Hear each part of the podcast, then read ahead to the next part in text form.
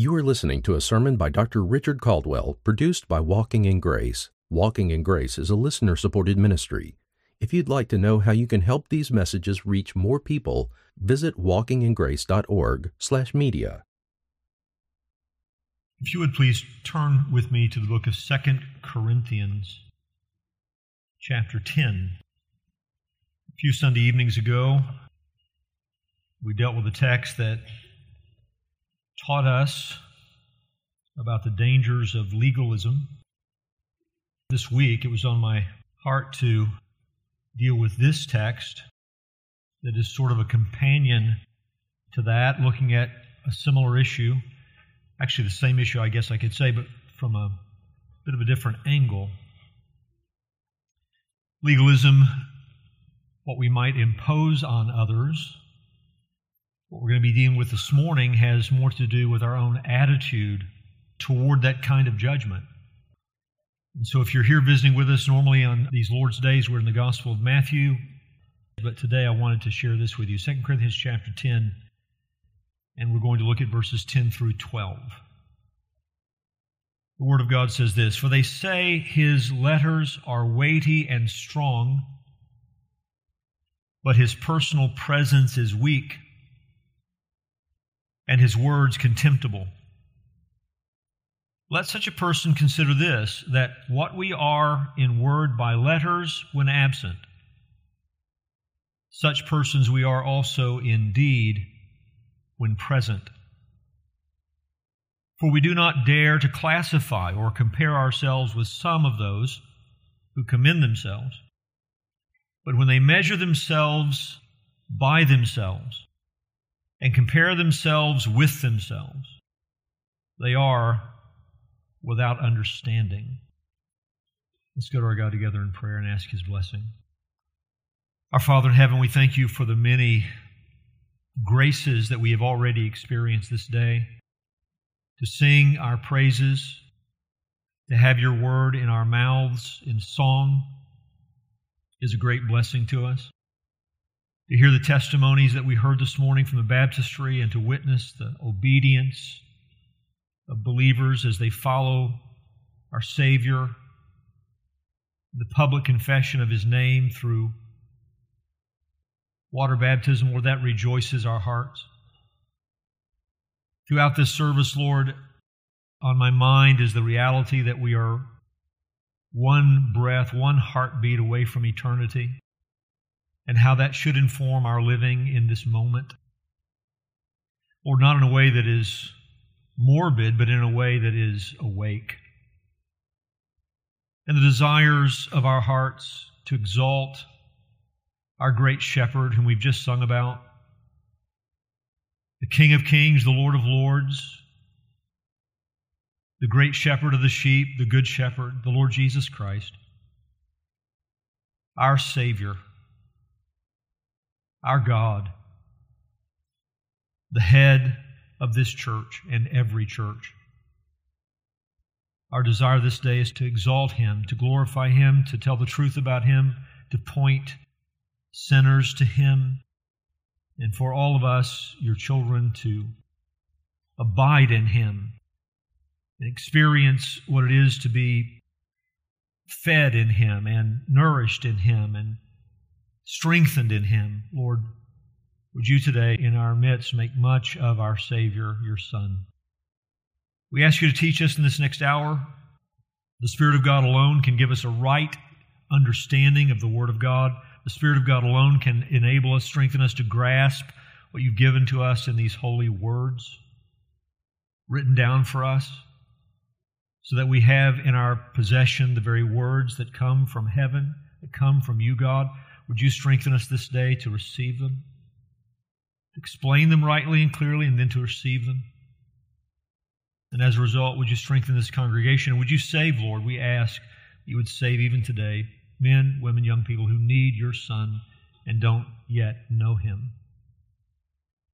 We ask for these things in the name of Jesus, for his sake. Amen.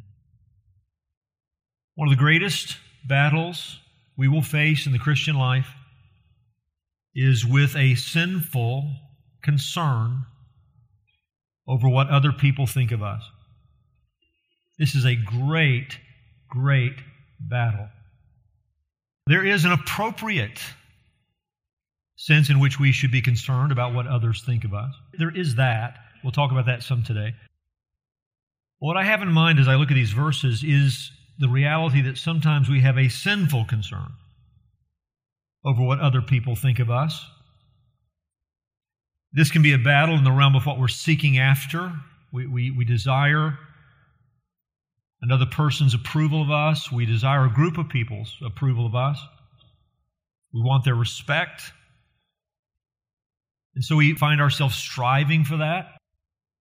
This can be a battle in the realm of what we sense. We are sometimes upset, we're bothered by nothing more than what someone else thinks of us.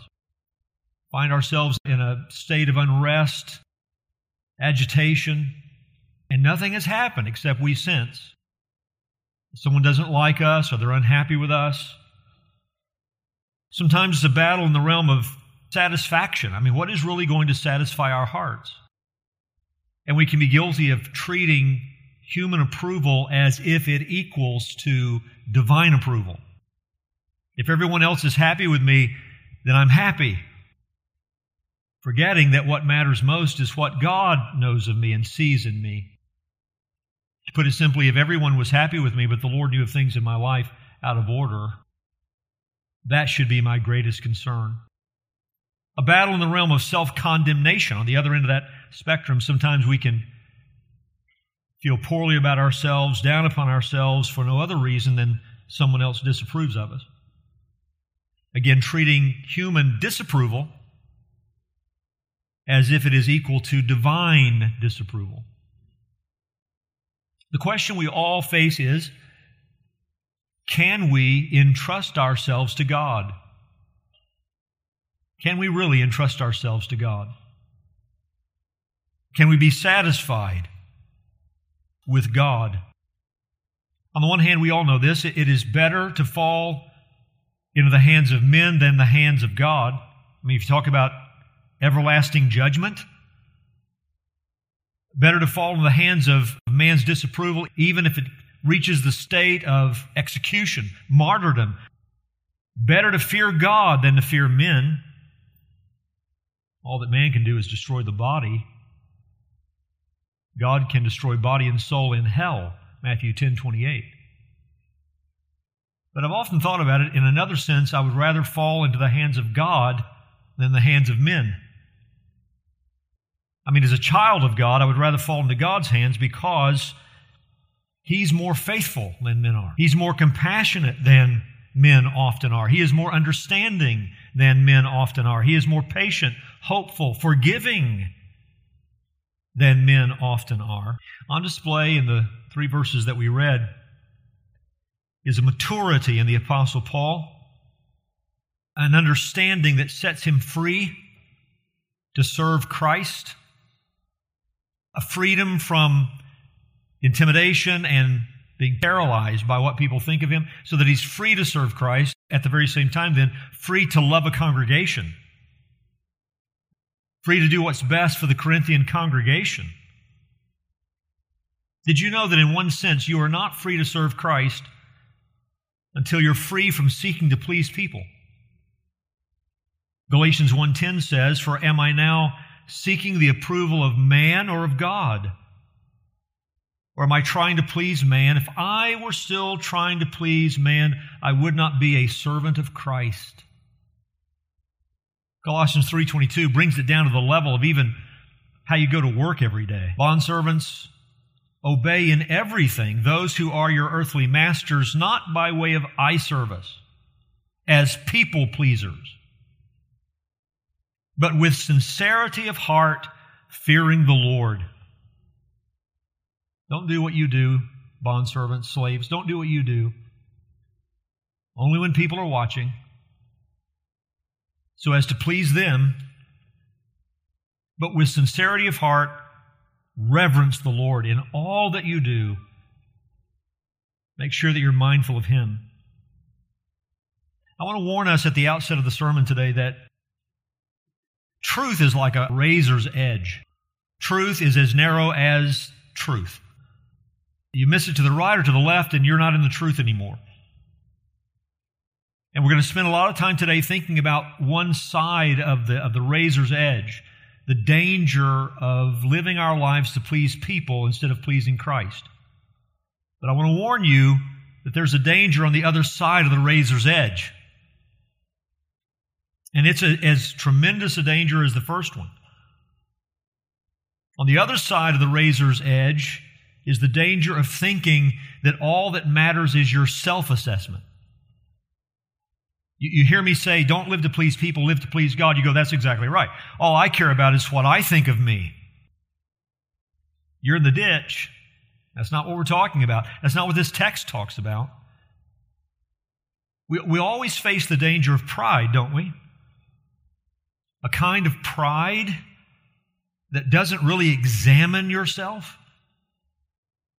We heard beautiful testimonies this morning. We heard about the hardness of heart that can develop. And if we're not careful, that can happen in a, life where there's a hardness that develops where the only perspective that we can even pay attention to is our own. The danger of an unapproachable, stubborn kind of life that refuses godly human influences. I mean, God uses people in our lives, doesn't He? Sometimes He will use people to save us from ourselves, to save us from our sin. So, to avoid one error, only to fall into the ditch on the other side of the truth, would do us no good. What we're after today, may the Lord grant this by His Spirit, by His strength, by His power. What we're after is to walk in the truth, that godly, holy balance that only the Spirit of God can produce, where we're not people pleasers, we're Christ pleasers, but at the same time, our ears and hearts are open to every influence Christ would use to make us the men and women that He wants us to be. May God help us to arrive at that truth. Amen? So today, we're thinking about a freedom that allows us to serve Christ, but not an attitude that turns a deaf ear to the right kind of human influence. I want to begin this morning with the background for our three verses. We're thinking now about the entire chapter, 2 Corinthians chapter 10. When you get to this 10th chapter, there's a change in the apostles' tone. But what you have in this 10th chapter is a pastoral exhortation. The shepherd's exhortation. This is like the pleading of a parent who would rather your child listen to you than to have to discipline them. Every parent knows what I'm describing. Will you please just listen to me? I don't want to have to discipline you. This chapter is, is sort of like that. Would you listen to me? At the same time, it is the warning of a shepherd who is trying to rescue these people from wolves, even at a time when the wolves have poisoned the people against the shepherd. You've known that experience too. Somewhere in your, in your, in your years on this planet, you've known what it is to try to reach someone who has been poisoned against you. Your, your motives are pure. You, you just want to help them but they can't hear you because of the way they view you. And the way they view you has been twisted. It's misinformed. It's poisoned. What he's addressing in this chapter is the dangerous, slanderous influence of false teachers. Some men who, if they were not claiming it formally, they were at least practically acting like apostles. In fact, Paul refers to them as super apostles, sarcastically. 2 Corinthians 11, verse 4 says, For if someone comes and proclaims another Jesus than the one we proclaimed, or if you receive a different spirit from the one you received, or if you accept a different gospel from the one you accepted, you put up with it readily enough. I'm disappointed in what you put up with and what you're open to. You're too open. And then he says, Indeed, I consider that I'm not in the least inferior to these super apostles. These men who think very highly of themselves, and they've convinced you to think highly of them. but they're influencing you in a way that is not good for you. Paul has become their mark. They have their bullseye set on his back. They have sought to influence the church of Corinth against him because if they can lessen Paul's influence, they gain in influence in the Corinthian church. Paul recognizes this. He knows what they're doing.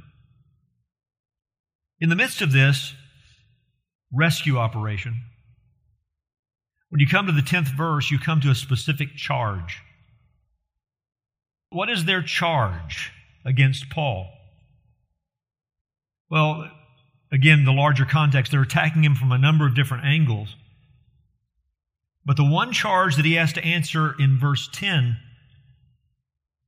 notice what it says again. For they say, His letters are weighty and strong, but his personal presence is weak, and his words contemptible. The, the one charge he's having to answer here is that he is one kind of man in his letters and another kind of man in person. In this attack is an attack on Paul's abilities, no doubt about that, because these super apostles view that as a commentary on his authority. Look at his personal presence, look at his bodily presence. It's not very impressive. And if we measure him by what their culture had come to love. If we measure him based upon philosophical oratory ability, he's not doing very well. Paul tells us in other places that he, he avoided all that. He preached the truth of God in very straightforward, clear, simple terms. And for these super apostles, that's not impressive. Where is the lofty oratory? Where are these speaking skills that we so highly value? And by the way, they don't just say he struggles a bit, they say his words are contemptible. Worthless is what the word means. His speech is worthless. And his personal presence is weak. These are strong, personal, insulting statements. But in this charge is not just an attack on his abilities. There's also an attack on his character. That's the weightier part of this charge, isn't it? I mean, it's one thing to attack someone's abilities, their appearance. That's hurtful. But it's even weightier when you attack their character. In fact, from the standpoint of the person being attacked, this is the most paralyzing. This is the most debilitating. When you attack someone's character, they're attacking Paul's forthrightness, his integrity, his consistency. Is Paul duplicitous? Is he cowardly? Is he a manipulator?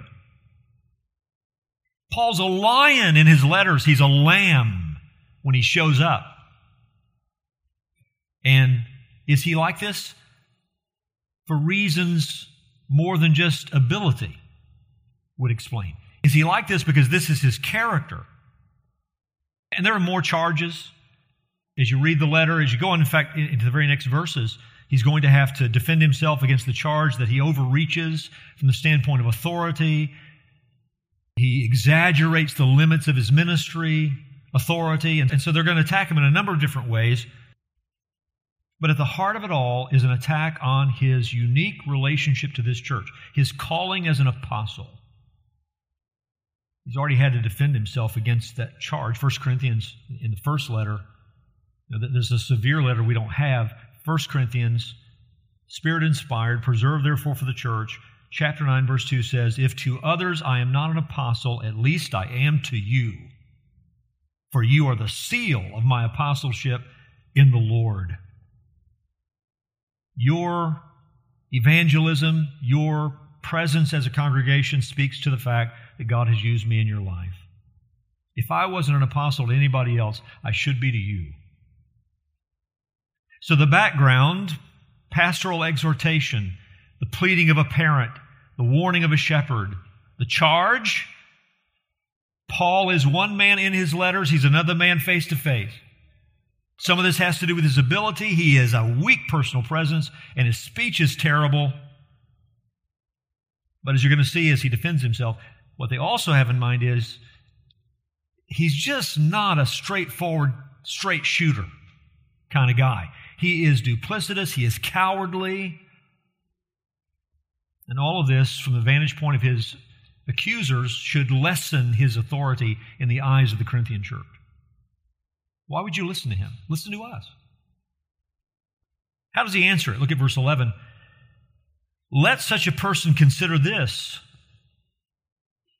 that what we are in word by letters when absent, such persons we are also in deed when present.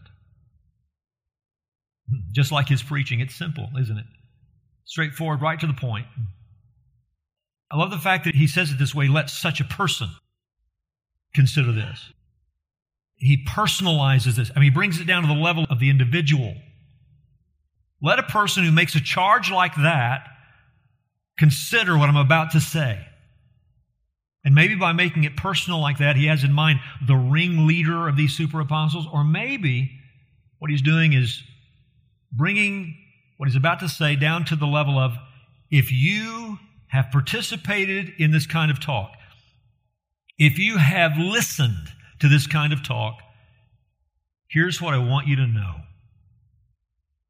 Designing his defense in a way that each person is called to examine his or her participation in this attack. What we are from a distance, we are in person. What we are in word by letters when absent, such persons we are also in deed when present. When absent, when present, we're the same. Same guy. Now, why would someone think differently? Well, I have no doubt that when Paul showed up in person, what you saw was a gentleness, a patience that belongs to shepherds. This often gets mistaken as weakness, doesn't it? Gentleness, patience, pastoral care, compassion sometimes can be mistaken for weakness. What you're seeing is not duplicity. What you're seeing is pastoral desire. As I said, it's like a parent. I would rather you listen to me than to have to engage in discipline. So if his letters seem weightier, by the way, the, his, his opponents could never deny that he had weighty written communication. If his letters seem weightier than his personal presence, you can explain it uh, cynically by saying that he's duplicitous, but if you if you were to explain it accurately, what you would say is this is a shepherd. He's loving this church. He's wanting to reach into the heart of this church. As he says in another place, My heart is wide open to you. Why have you closed your heart to me? What we are from a distance, we are in person. What we are by letter, he says, we are by deed.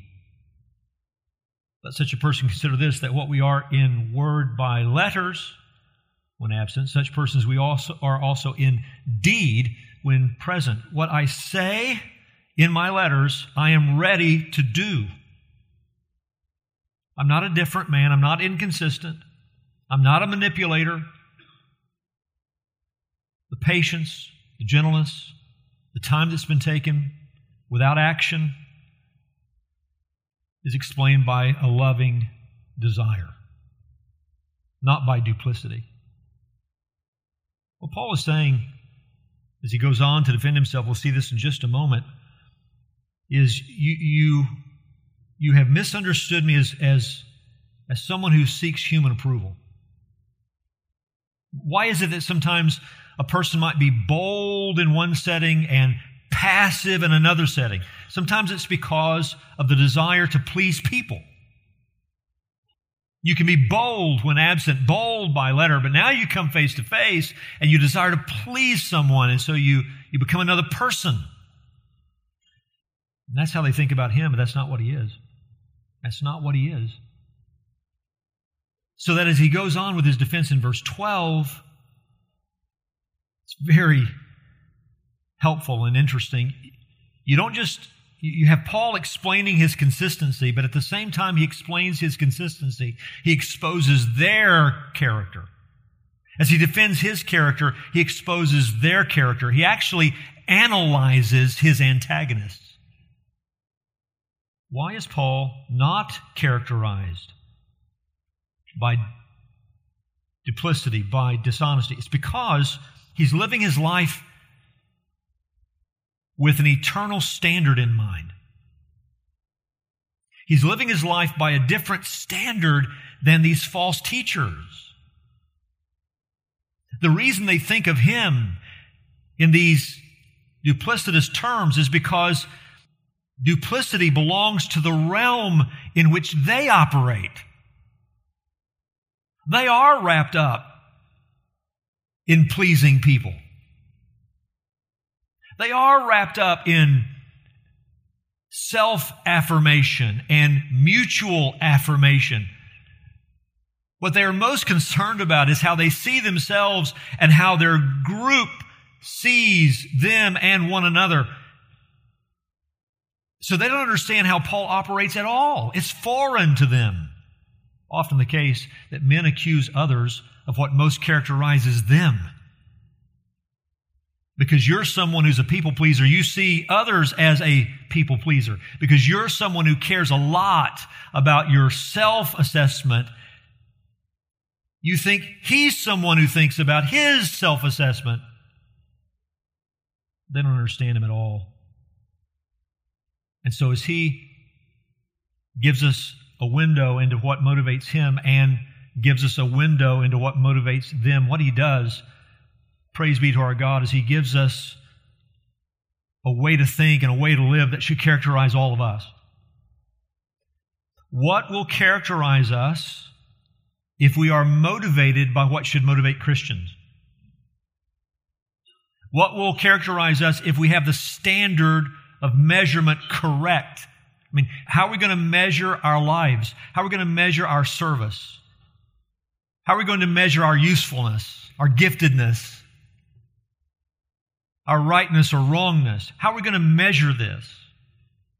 And if we measure it the right way, what will that look like? We actually have an example in verse 12 of how you and I should be living our lives. There are four things here I want to point out. If we have our standards right, if we're living lives that are free to serve Christ, here are four things that will characterize us. First of all, the believer refuses self classification. The believer refuses self classification. Verse 12 says, For we do not dare to classify or compare ourselves with some of those who commend themselves.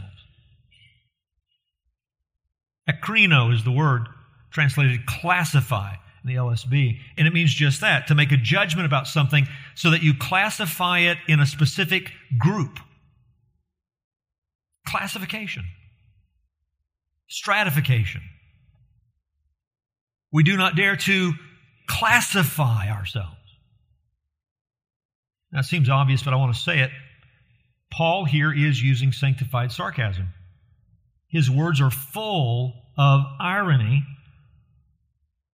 and what he's really doing is he is, he is pointing a spotlight on how these antagonists think about themselves. They have a very high view of themselves. And therefore, they feel qualified to classify everybody else. They are the classifiers. They are the ones who determine the stratifications. And Paul is saying, listen, I would not dare to classify myself with such esteemed people. You're so high, you're so lofty. I would never put myself in your stratification.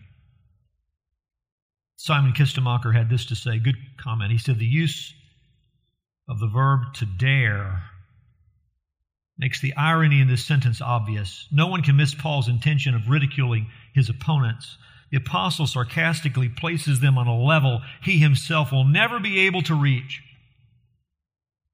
Extending his irony a little later, he calls these people super apostles, chapter 11, verse 5. Paul continues to deride his opponents. He dares not call them his peers, for they surpass him in their ease of speaking and their use of power. He portrays them as eminent leaders whom the Lord should be pleased to have in his church. He himself does not presume to be worthy of their company in view of the low ratings they've given him. Close quote. You, you, you've, you've rated me so low. I mean, I wouldn't dare to compare myself with you.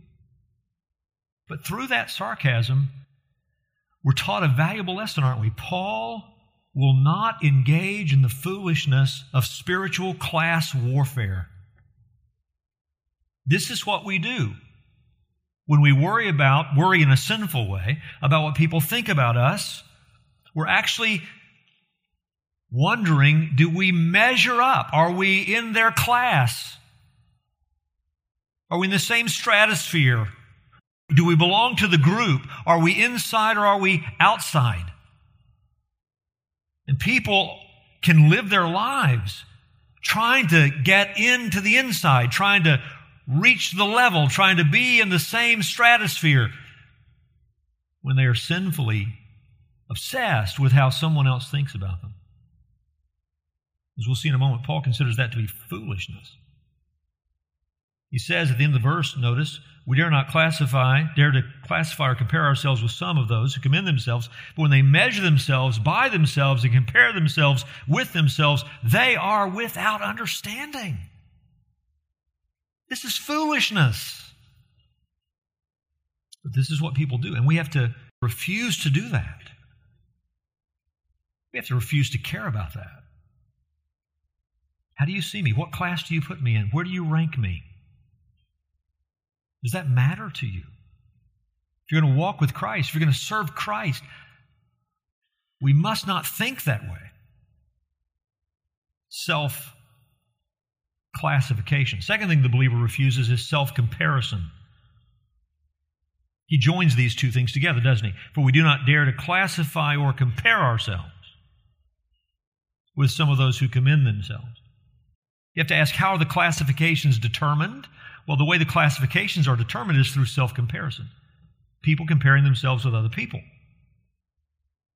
And this is the, the ground of ignorance that we must not be found standing on. The ground of comparing ourselves with other people.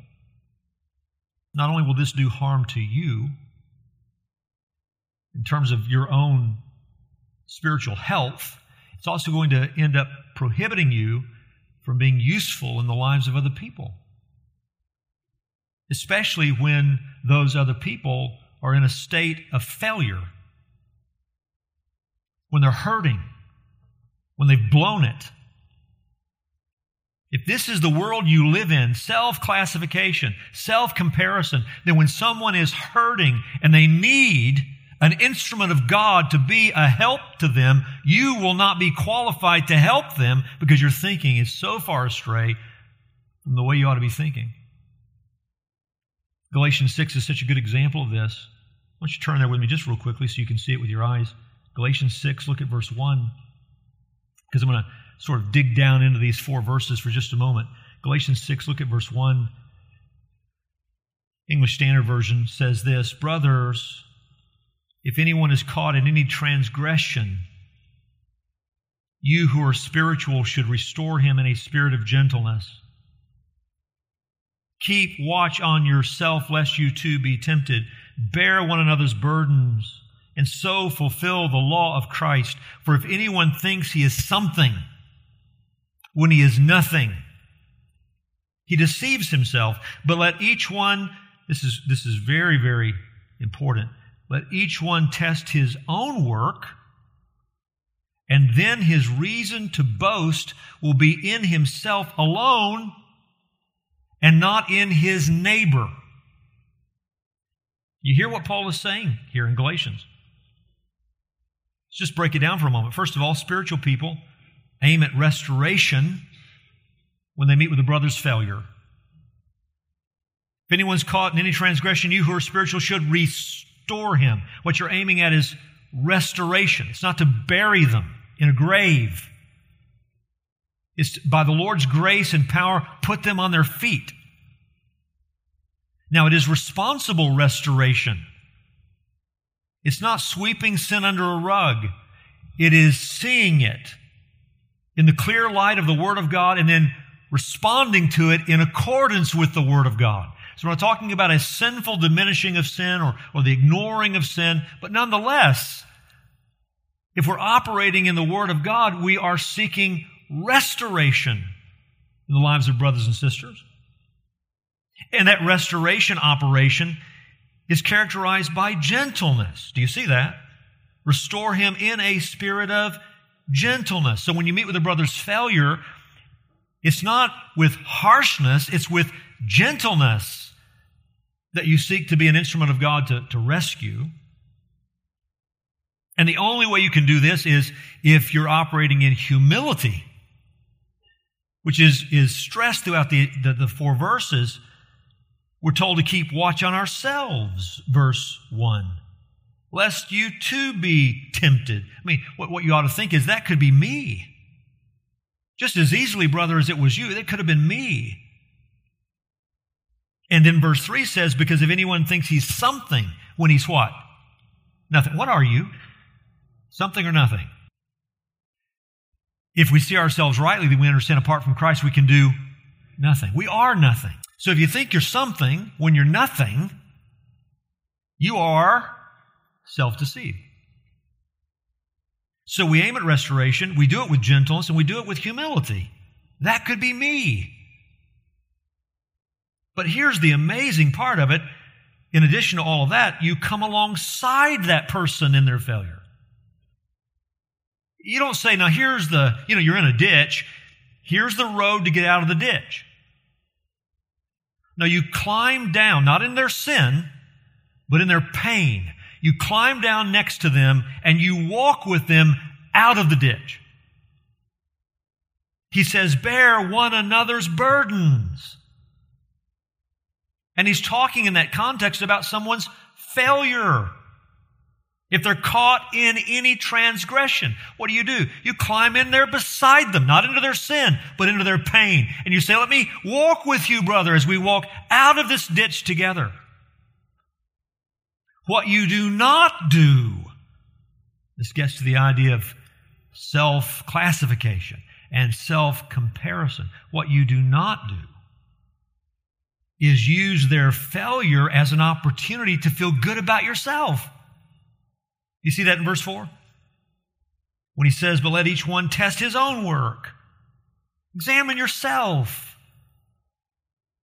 Then, if you're doing well, you'll have a reason to boast in what God's doing in your own life, but not in your neighbor.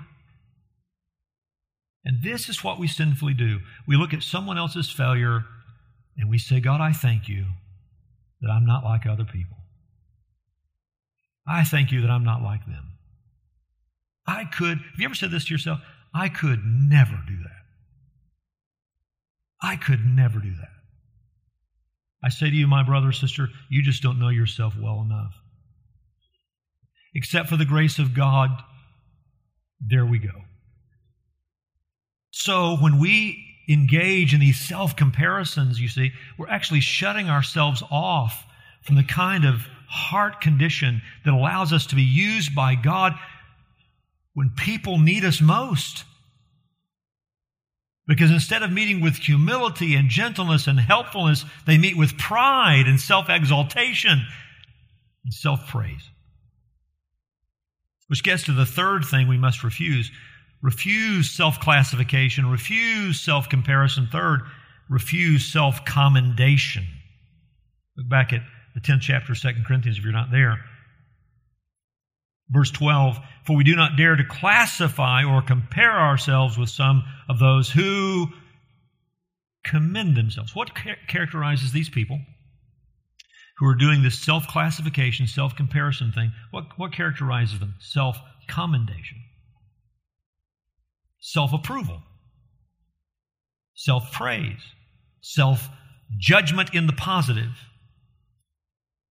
And, and these three things always go together when I feel myself, myself to be adequate to classify myself and others. It's because I'm comparing myself with others. And what it always involves is praising myself either in contrast to others or in concert with others. So here's how this works we find people that we already consider to be beneath us, and we compare ourselves to them, and then exalt ourselves in our own mind. You, you see, you see how they failed there. It's exactly what I said would happen. And so I'm above them, and there they are in the pain of their failure, needing an instrument of God to be of help to them. Oh, I'm willing to, to be a helper, but in a way that, that condescends. Let me instruct you from the mountain. And so we find people who are beneath us in our, in our sinful thinking, and we compare ourselves with them, and what does it do? It exalts us, it commends us. Or, this happens often as well, we surround ourselves with people who agree that we're great and they're great. And so it turns into a self affirmation, a self admiration society. I'm great, you're great, we're all great. Aren't we great? Self commendation. And when we do this, we are outside, completely outside the knowledge of what true commendation is, where true commendation exists. Commendation doesn't belong with us. It belongs with God. Look at the 17th verse. 2 Corinthians 10. Let the one who boasts boast in the Lord, for it is not the one who commends himself who is approved, but the one whom the Lord commends. You're right, Pastor Richard. I'm not going to worry about what other people think of me. I just care about what I think of me. You, you don't understand. It's not what they think of you, but it's not what you think of you either. Just because you say you're okay doesn't mean you're okay.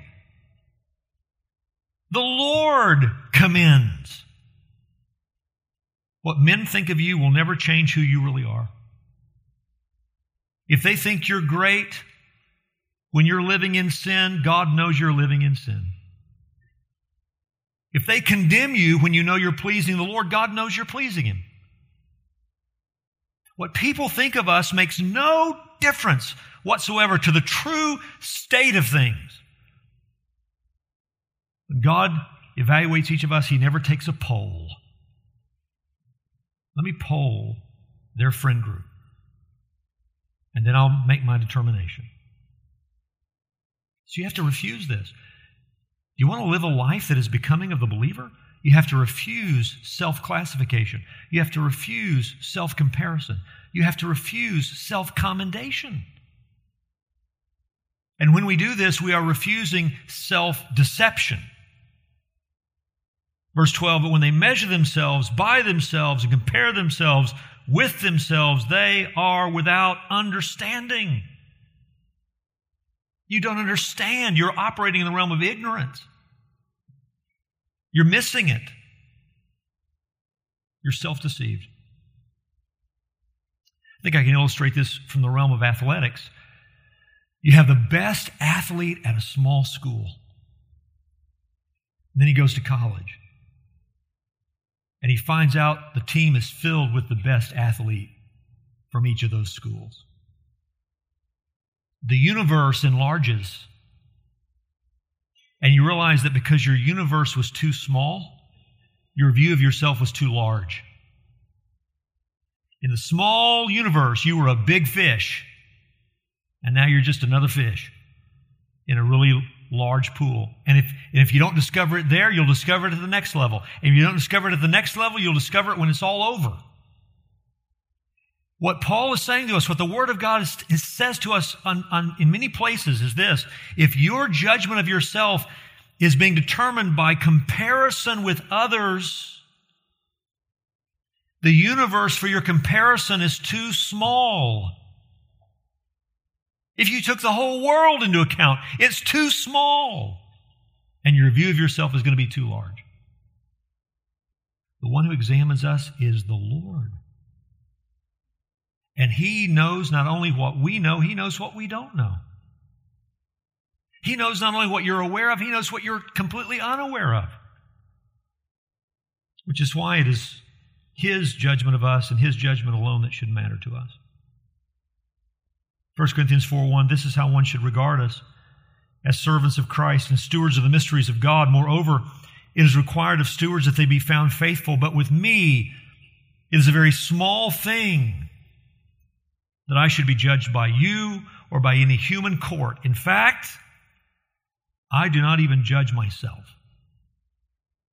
For I'm not aware of anything against myself, but I'm not thereby acquitted. This is the humility that people are often missing. You have judged yourself. You don't think there's anything wrong. All right, does that end the conversation? Have you acquitted yourself because of your knowledge of yourself? Your universe is too small. He says, It is the Lord who judges me. That'll make you humble, won't it? Lord, what do you know that I, am not seeing? What do you know that I'm missing? Therefore, do not pronounce judgment before the time, before the Lord comes who will bring to light the things now hidden in darkness and will disclose the purposes of the heart. I mean, when his judgment comes, dear ones, it's going to include our hearts. What was going on in our hearts? And then it says this then each one will receive his commendation from God. You don't live by that standard, you're going to be self deceived. You notice something? Do you notice how often in the 12th verse, this is not by accident? In the Greek text, this stands out. In the ESV, it's not as apparent. I'll point it out for you, but in the LSB, they capture it. Do you notice how often he, he says themselves? We do not dare classify or compare ourselves with some of those who commend themselves, but when they measure themselves by themselves and compare themselves with themselves, making a point, isn't he? It's all about themselves. It's a self focused life, a self measured life, a self congratulating life, which means it is a superficially examined life. The only perspective you have in a life like that is man's perspective. That's a tremendous ignorance. In fact, Paul rebukes this church for missing what, what should have been so easy for them to see. You see in the seventh verse, he says, You are looking at things as they are outwardly. If anyone is confident in himself that he is Christ, let him consider this again within himself that just as he is Christ, so also are we. I love the ESV on that verse. I think they capture, capture it perfectly when, when it reads this way Look at what is before your eyes. Look at what is before your eyes translating that as, as an imperative. Look at what is before your eyes. As he, as he said in the first letter, if I'm not an apostle to anybody else, I should be to you. Here he is having to defend himself against these influencers that, that did not love the church. They loved themselves. Can't you see the difference? Let me finish very briefly with some closing applications and, and some closing cautions. Applications, I'm going to fly through these, so listen quickly. First of all, sinful concern for the approval of others will lead to misjudgment of godly character. There's a danger in caring in a sinful way about what people think of you and those people not being godly. Because if they're not godly, they turn into manipulators. Paul warns in Galatians about the Judaizers in the 17th verse of chapter 4 by saying this They make much of you, but for no good purpose. They want to shut you out that you may make much of them. They are legalists and they, they put you on the outside so that you'll run to them. And so when you begin to care in a, in a sinful kind of way about the approval of a person who doesn't care about your soul, who doesn't love Christ, you will end up being manipulated. Second, sinful concern for the approval of others leads to a misjudgment of what is truly praiseworthy. If your standard for feeling good about yourself is what someone else thinks of you, then you're going to be satisfied with what they think of you. But as we read just a moment ago, don't pronounce judgment before the time, before the Lord comes. He's the one who will give our commendation. Not you. He will commend me where I'm commendable. And I'll lose reward where it was wood, hay, and stubble. He will make that judgment. You won't make it. He won't need to call any witnesses when He commends each of us. He knows us. So let me right now, not in a way that turns a deaf ear to you, not in a way that isn't able to be influenced you as an instrument of God in my life. Not like that, but in terms of my highest motivations. What matters to me most. Let me focus on the one who one day will either commend me or before whose face I'll lose reward. Let me care about him. Sinful concern for the approval of others will lead to the misjudgment of what's, what's really praiseworthy. Sinful concern for the approval of others leads to behavior that is not only wrong, but it will actually be something we wouldn't have done otherwise. When you end up trying to please people, you will behave in ways you would not behave if you cared most about what God thinks. You'll end up doing things you would not have done otherwise that are wrong. Let me give you a great biblical example of this Galatians 2, verse 11. Paul writes of a time when he had to rebuke Peter to his face. He says, But when Cephas came to Antioch, I opposed him to his face because he stood condemned. For before certain men came from James, he was eating with the Gentiles, but when they came, he drew back and separated himself, fearing the circumcision party. Isn't that amazing? This is someone who, out of being intimidated, denied Jesus three times. Jesus forgave him, restored him, and here he is repeating the same kind of error. Preaching a gospel of free grace on the one hand, then acting as if the law is still in force for the church when Judaizers show up because he's intimidated. He wasn't acting like that until they showed up which means he's behaving in ways he wouldn't have otherwise because he wants their approval. And you know what? It wasn't just Peter. Encouraging Barnabas went right along with it. And the rest of the Jews acted hypocritically along with him, so that even Barnabas was led astray by their hypocrisy. Lift your eyes up. Realize where commendation exists. Care most about what your God knows of you. So, two closing cautions. I've mentioned them, but I want to underscore them because it's so important that we don't fall off this razor's edge of the truth. There are legitimate concerns for what other people think about us. There are. You walk into your job tomorrow and you tell your boss, I don't care what you think of me, I care about what the Lord thinks of me. I'll see you in the unemployment line. God has ordained relationships of authority.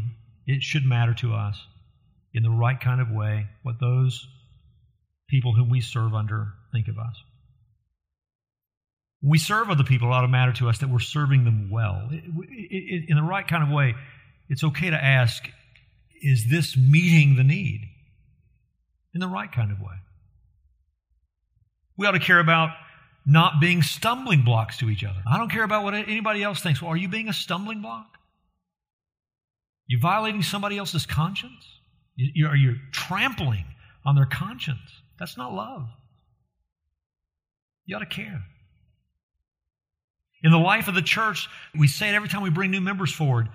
I'm going to submit myself to the loving discipline, to the oversight, to the shepherding of the elders. That's right, because in the life of the church, you're not autonomous. When you join a local church, you actually willingly submit yourself to soul care. Which means that when an elder of the church, for example, comes and says, Listen, I'm concerned about this area of your life, you ought to listen to that. You ought to care. But it's not just shepherds, there's also loving care in Christian friendships. There ought to be a loving care in marriage, which ought to be the best of Christian friendship. When you have a brother or a sister who comes to you loving you, honestly concerned, will you listen to them?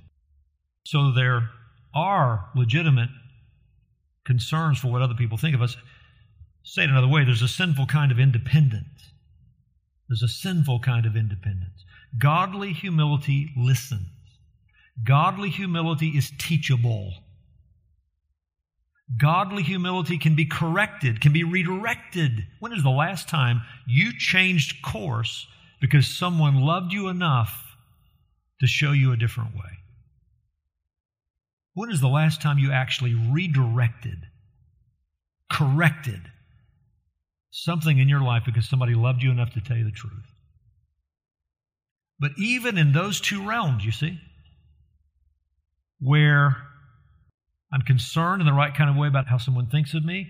I'm not living in sinful independence. Even there, those two things operate rightly only when I can say, what I care about most is pleasing Christ. Because I care about pleasing Christ, I listen to the authorities over me. Because I care about pleasing Christ, I'm open to correction and redirection. Because I care about pleasing Christ, I don't imagine that my assessment of myself is the final assessment because I care about pleasing Christ. So may the Lord set us free from serving people so that we can serve Christ, from pleasing people so that we can serve Christ.